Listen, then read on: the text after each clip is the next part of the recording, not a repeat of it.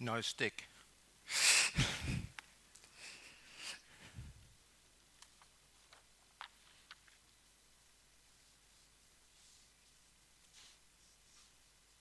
well, um, welcome. Uh, we've been over the last, I think, three or four weeks uh, looking as a church at um, how God was at work out there. uh, we've been having an outward look at um, missions and our role and responsibility uh, in that work of God. But over the next few weeks, probably four weeks or something like that, we're now going to have a bit of an inward look. We're going to have a look at God's work within the local church, within our church. Uh, and isn't it good that God has um, a heart for the whole world, but He also has a heart for this congregation? And He also has a heart for you as individuals. In Revelation chapter 3 and 4, no, chapter 2 and 3, in fact, um, uh, it describes Christ as walking amongst the churches, seven churches uh, in, um, in that book of Revelation. And he's present in their midst. And he's looking and he's assessing. And some had some areas that needed quite a bit of attention. And there were one or two that, that had their hearts right with God. And just as Christ was walking amongst the churches back then in the book of Revelation, he's present in this congregation. And he's looking, and he's assessing, and he's working, and he's doing something for not only for the good of us as a congregation, but he's doing something for the good of each of us as an individual. For those of you who have not encountered Jesus in the gospel, that may seem a little bit strange. But for those who have, who have come out of a place of having no purpose and hopelessness and have met Christ and seen something of the work that he's done on the cross in taking their sins and bringing about forgiveness, we've come to experience a purpose and a hope, an eternal hope. So God is concerned about the church. He's concerned about this church at Corinth, and we're going to learn some things about what's good and what's not so good in the operation of a church. And God willing, it will influence us, not at, just at the mind level, but at the heart level, to be more like Jesus to align ourselves with His purpose, which is ultimately to transform each of us into the image of Christ, to restore the image that was lost in the Garden of Eden. And He wants to do that. He wants to do that with us as a congregation and individually. Now, Corinth. You've all heard of Corinth? uh, you may have heard that it wasn't a particularly godly place. Not the sort of place that you would think to plant a church. But God had called Paul to that city specifically, and he had uh, opened the door to people's hearts in this city that was prosperous. Um, full of successful people, people that had the wealth to pursue pleasures and immorality and their greed and their covetousness. It was a prosperous, successful, but corrupt place. Full of greed, full of immorality. This was the city. And in that place, in that place, God had planted this church. We call it the church at Corinth. And this epistle was written by Paul after he had left to that church. So, what do we see happening in the church? The city was corrupt. but there's something about people uh, coming to Christ in this body that we call the church. This body is still full of sinners. and so much of the inclination that was in the hearts of these people who were ungodly people, much of the inclination, the natural inclination, was still there. See, Paul wrote elsewhere in this way. He said, I know that in me, that is, in my flesh, there dwells no good thing. That's a, that's a startling revelation, really. Now, when I first became a Christian, I, uh, I encountered Jesus, and he started to convict me about some things and make some changes in my life. And I guess I started to think that, well, okay, as a Christian, I won't be subject to the tugs and the pulls and the temptations that are around us. And it was quite a revelation to realize I'm really no different than those around me. See, that's why Paul said, In me, that is in my flesh, there dwells no good thing. Now, we know there, there is a, a big difference when someone comes to Christ, they're born into a new family. They're given a new life, but particularly God's Spirit comes to dwell in them. And that's the distinction. But because of their flesh, because of the temptations, because of the influence of this city, which is probably not a lot different than this place where we live. All sorts of things had been going on in the church that were problematic.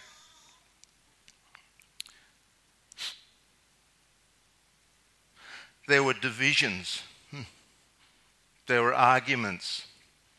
Christians were taking other Christians to law courts.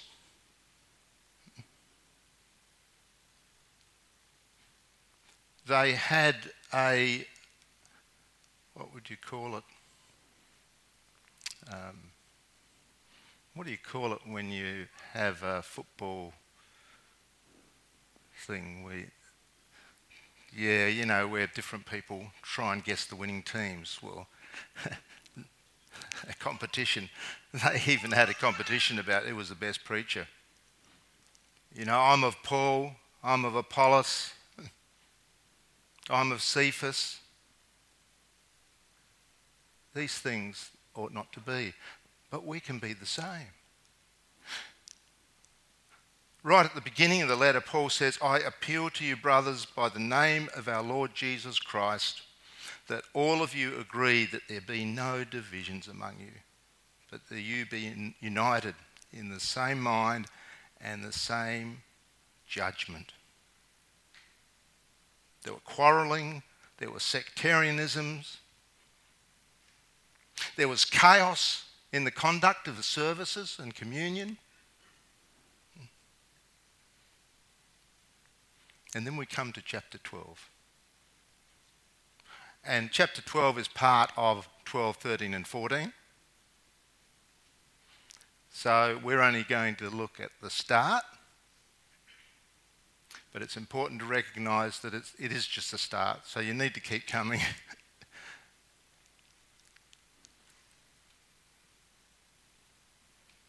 you would think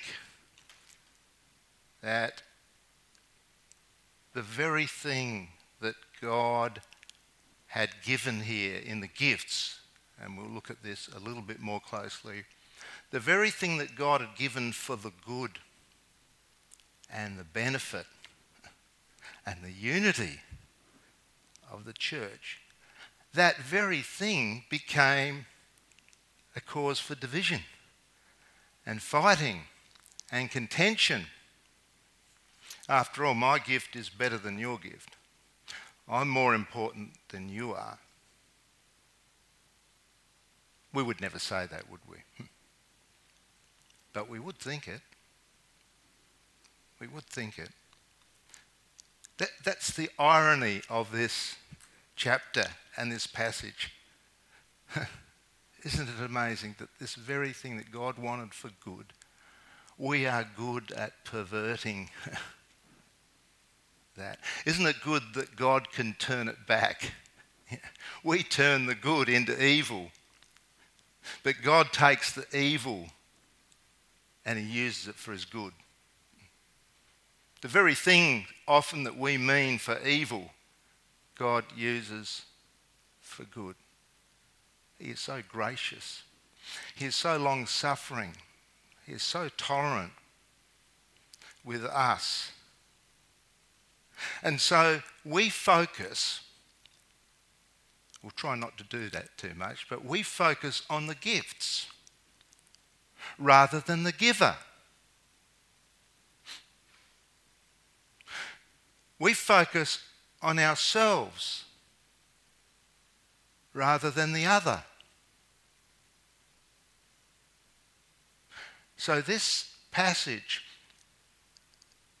with love in the middle, chapter 13, we'll get to that. You could think that this is a rebuke to the church.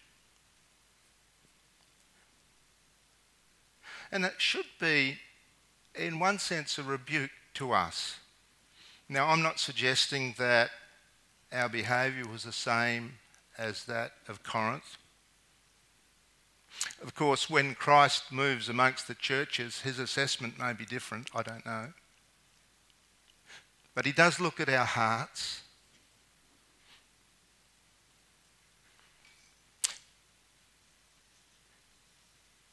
And he's looking at our hearts this morning. So, we're going to come to verse 1 to 3 first. Just before I do that, let, let's, let's remind ourselves of what God's intention is for the church, for the body, for us. In John 17, Christ prayed his priestly prayer. It was just on the eve of the cross. It was just before Gethsemane. What was he going to pray for? What was he going to ask his heavenly Father for? What would you pray for, knowing you were going to die the following day? Now, there were a number of things that were on his heart, but in particular, we read this in this high priestly prayer of Christ's in verses 22 and 26 of John 17. He says, That they, the believers, may be one, even as we, that is the Father and the Son, are one, that the love with which you have loved me may be in them and I in them. Why would Christ pray that?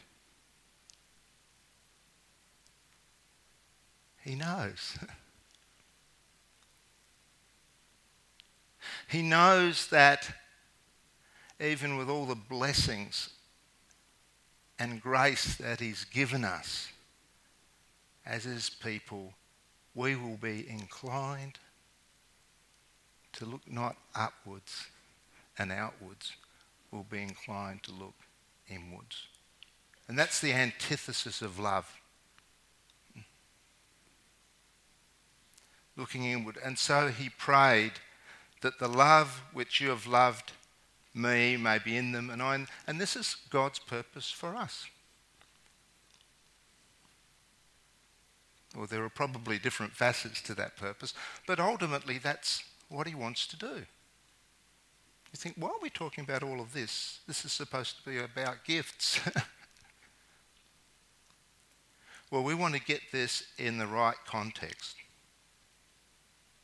we want to understand that He is concerned not about the outward, but about the inward. So we read in verse 1 of chapter 12 concerning spiritual gifts. The word gifts isn't there actually in that word. It's concerning spiritual. It could be spiritual people, spiritual things, spiritual gifts, but he does go on to talk about gifts later on. But he says, Brothers, I don't want you to be uninformed. You know that when you were pagans or heathens or ungodly, you were led astray to mute idols however you were led. Therefore, I want you to understand that no one speaking in the Spirit of God ever says Jesus is accursed, and no one can say Jesus is Lord except in the Holy Spirit. And he goes on to say there's a variety of gifts. The first thing that we notice here that he doesn't want us to be uninformed. He says, concerning these things, concerning the spiritual realm, and specifically later the gifts, he doesn't want us to be uninformed. Now, th- quite possibly, uh, this was in response to questions that the Corinthians had. Earlier on in, in chapter 7, he talks about concerning the matters about which you wrote in chapter 8 concerning food offered to idols. Now, concerning these spiritual things, I want you to understand. I want you to, to know. I don't want you to be uninformed. Now, God does want our hearts, He wants our lives. But it does have to start in the mind, in the understanding. When I first, well, when I first, the only time I came to Christ, and I've shared this before, but I'll do it again. I learnt a verse in 1 John 5 11 and 12, and it says, This is the record that God has given to us eternal life. This life is in His Son. He that has the Son has life. He that does not have the Son has not life says, This is the record I want you to know. I write these things that you might know that you have eternal life. God wants us to know the truth. He wants us to be informed here in this passage because, by and large, there was much misinformation, or do we call it disinformation today, or one of those. There was much misinformation going on in the body. And there was certainly misinformation related to the gifts and the abilities and the roles that individuals had in the body. You could probably summarize it as it was a mess. it was. So it does matter. Paul wants us to be informed. Back when he was writing the epistle to the Romans in Romans 12, he, he says, Not to be conformed to the world, but be ye transformed. How does he start? By the renewing of your mind. Not removing of your mind, by the renewing of your mind, so that you might prove and know what is the good and acceptable and perfect will of God. How do we come to know and live according to the will of God? We need to be informed. We need to understand the truth of the matter. The apostle wanted us, wanted the church at Corinth to understand the truth. So, what was it that he wanted us to be informed about? Well, he begins here and starts to talk about I want you to understand. Well, First of all, you used to be led astray. You've now come into his family, and I want you to understand that no one speaking in the Spirit of God ever says Jesus is accursed. No one can say Jesus is Lord except in the Holy Spirit. What's he saying? He's saying that the Christian life is a spiritual life. it's an inward life. In the flesh, in me, that is in my flesh, there dwells no good thing. It's only God is the author of all the good.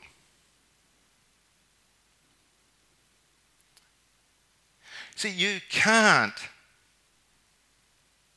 with the Spirit of God reigning in your life, when you've consecrated, like we sang, consecrated my life to Him, then you can't say Jesus is accursed. We would never say that verbally. But you know, we can minimize Jesus. And in the flesh, we do. We minimize him when we ignore him, when we disobey him. But in the Spirit of God, no one can ever say Jesus is accursed. And no one can say Jesus is Lord except in the Holy Spirit. Well, he's not just talking about the parroting the words. Because back in the gospel, he, he said there are many of you that will say, Lord, Lord. and I'll say, I never knew you. He's not talking about parroting the words. He's saying, no one, no one can authentically, maybe that's the word, no one can genuinely, no one can honestly, no one from the heart can call him Lord and Master except by the Holy Spirit. He's saying there's a spiritual element to this. It's God who is at work. Our propensity is to look on the outward things. So the Corinthians' propensity was to look at the gifts, and they were comparing the gifts, and they were defining the gifts, and they were exercising them well the way they thought, etc. But God wasn't looking at the gifts as much as the inward. When Samuel was to choose, anoint the new king, it was to be David. You recall the story, they, uh, God had him march all the sons of Jesse before him to select who was going to be the king. And the first one comes up, and Samuel thinks, wow, this is the man. He's tall, he's strong, he's handsome.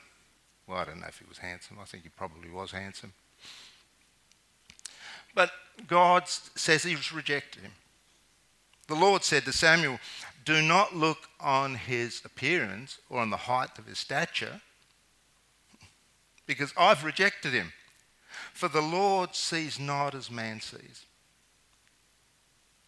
Man looks on the outward appearance, but God looks on the heart. The outward things are perishing.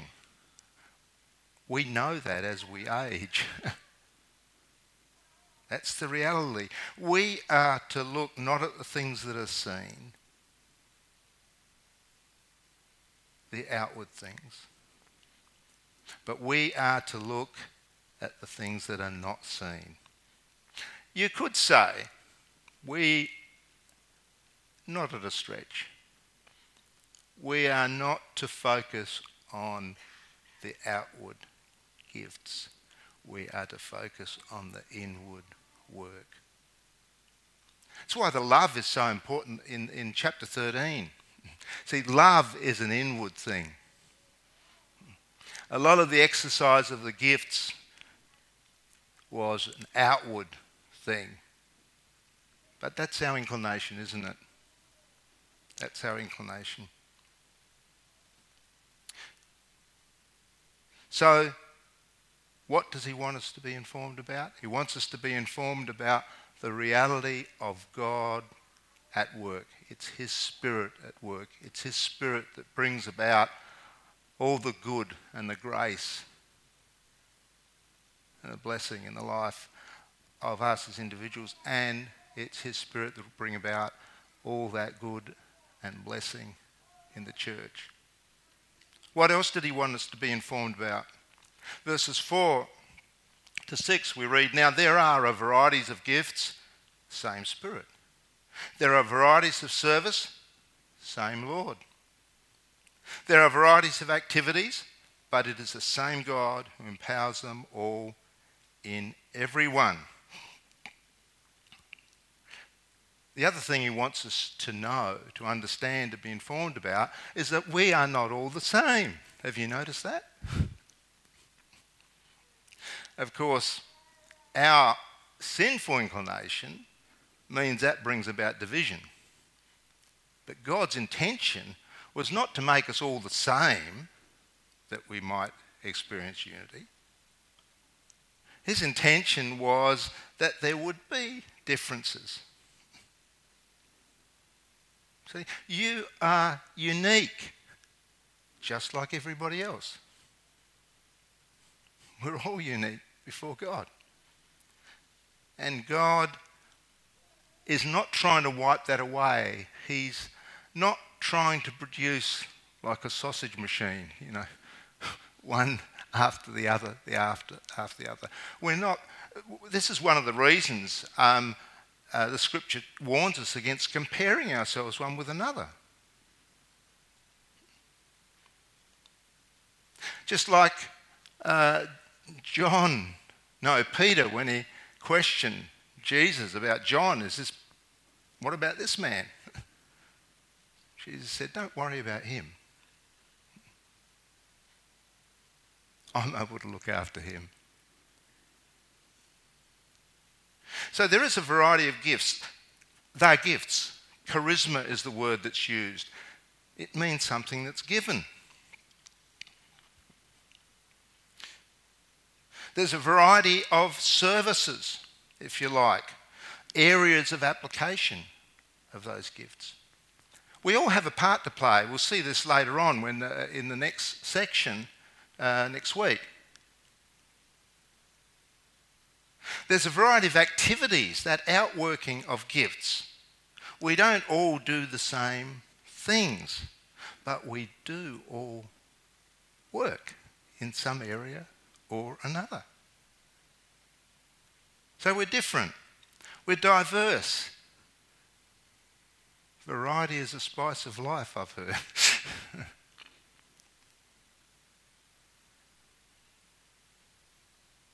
The next thing we see, and look, this is through this whole passage, it's probably related to what I said before about the spiritual focus, but we see that it's in verse 6 it's the same God who empowers them all and everyone.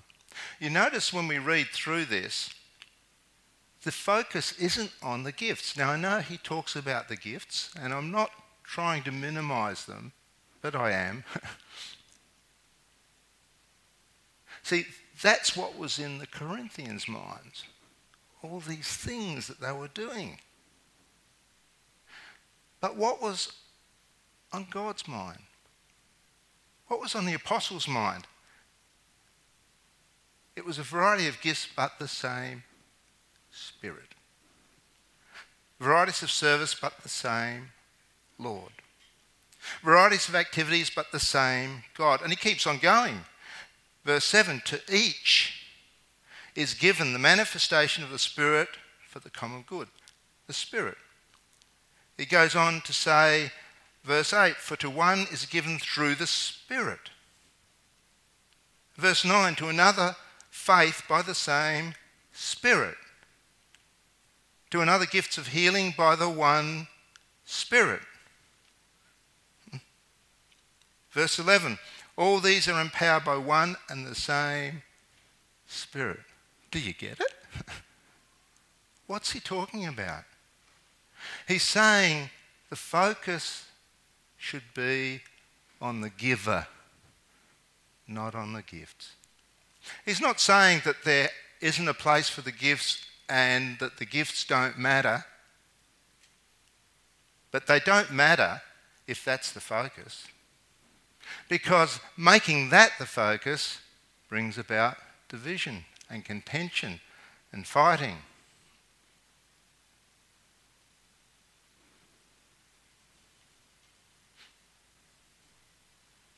When I used to work for IBM, Somebody once said that stands for I've been moved. but I did move a lot, so there was quite a bit of travel. And I would go away, and sometimes I would get a bit gift when I came back home. I'd bring a gift, the children, even my wife. What do you think the children were excited about? Yeah, the gifts. what was my wife excited about? Me. Well, I hope she was. See, uh, this is the perspective. You know, when we're immature, we, we get excited about all the things we can get. As we mature, we become excited about the person, about the Spirit of God. The other thing we learn, and he wants us to be informed about, is not only is he the Spirit that is at the centre, the Lord and God, he's the one who empowers and who allocates, apportions. So in verse uh, 6 it says it's the same God who empowers them all in everyone, those gifts. In verse 7, it's a manifestation of the Spirit. And in verse 18, I think, no, no, no, no, 11. All these are empowered by one and the same Spirit. He empowers them and He apportions them to each one. So we don't select. Our role is to get to know the giver. And the giver enables us. He wants us to exercise that which He gives us and enables us with.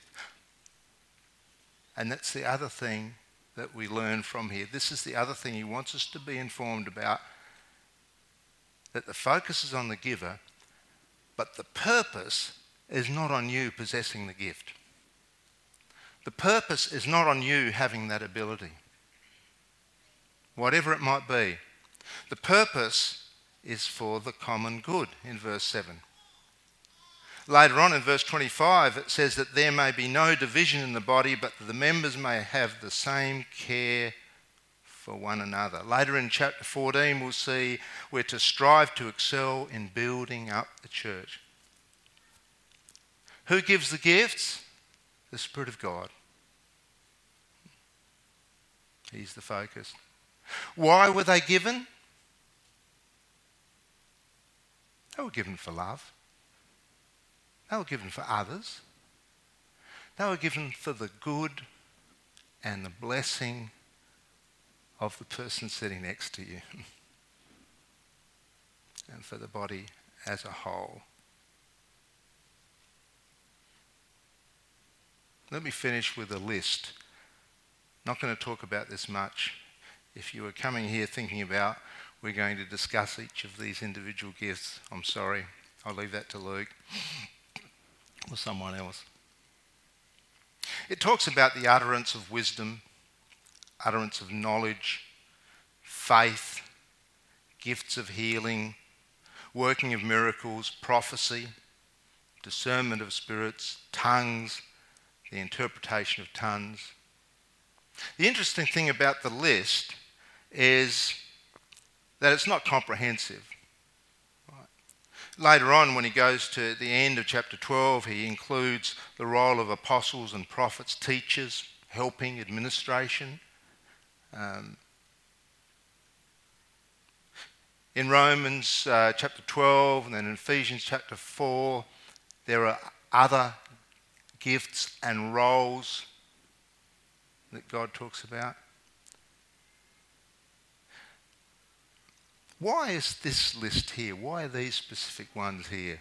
Well, I, am not completely sure, but I was listening to Timothy Keller talk about 1 Corinthians 13, and he asked the question why are the particular characteristics, of love that he has in 1 Corinthians 13? And I thought it was very helpful. His suggestion was that the reason he was talking about those was those were the ones that, that the Corinthians were messing up, particularly.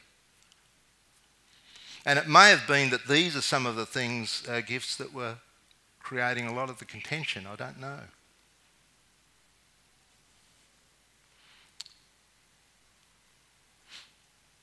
So, how do we end? God wants us to be informed about gifts. He wants us to know why they're given, but He wants us especially to know who's giving them. And He wants us especially to know why they were given.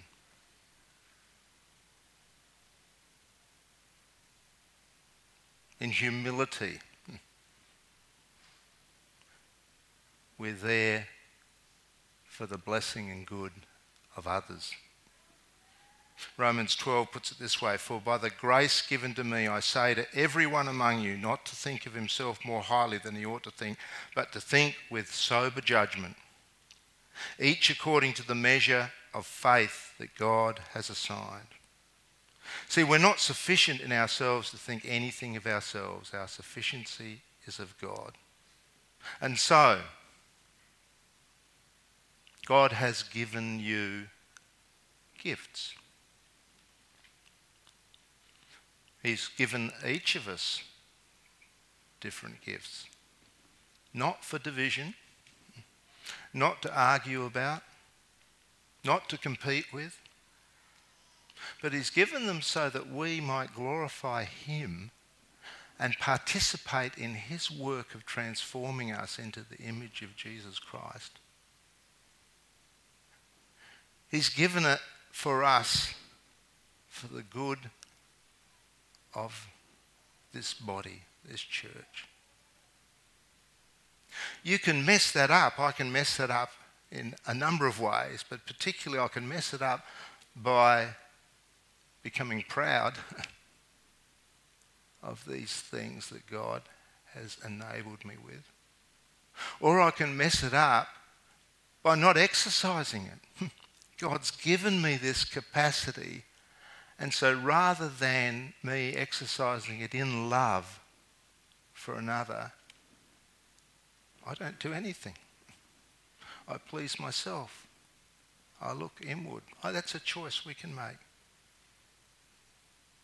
But it's a choice of loss and not a blessing. So we conclude. What do we learn from this passage? We learn that we are to focus on the giver not on the gifts. We're to focus on the Spirit of God, who is the one who empowers us and who's given us all good things. On God Himself, who gave His only begotten Son, so that if we believe in Him, we should not perish but have everlasting life. We focus on the giver. And we focus on others, not on the gifts given for the common good, for the edification, if you like, technical word, for the building up of the body. For you to be a blessing and a joy to other people and experience the joy of God in doing that. Let us pray. Father, we are so thankful that you have persevered with us. You're described as someone who is long suffering. And Lord, even as you walk amongst the churches and amongst this church, would you be gracious to us and merciful to us and reveal yourself as the great giver. And may we fall in love with you and so in doing so, fulfill your purpose for us and for the good of your body, the church. We ask in Jesus' name. Amen.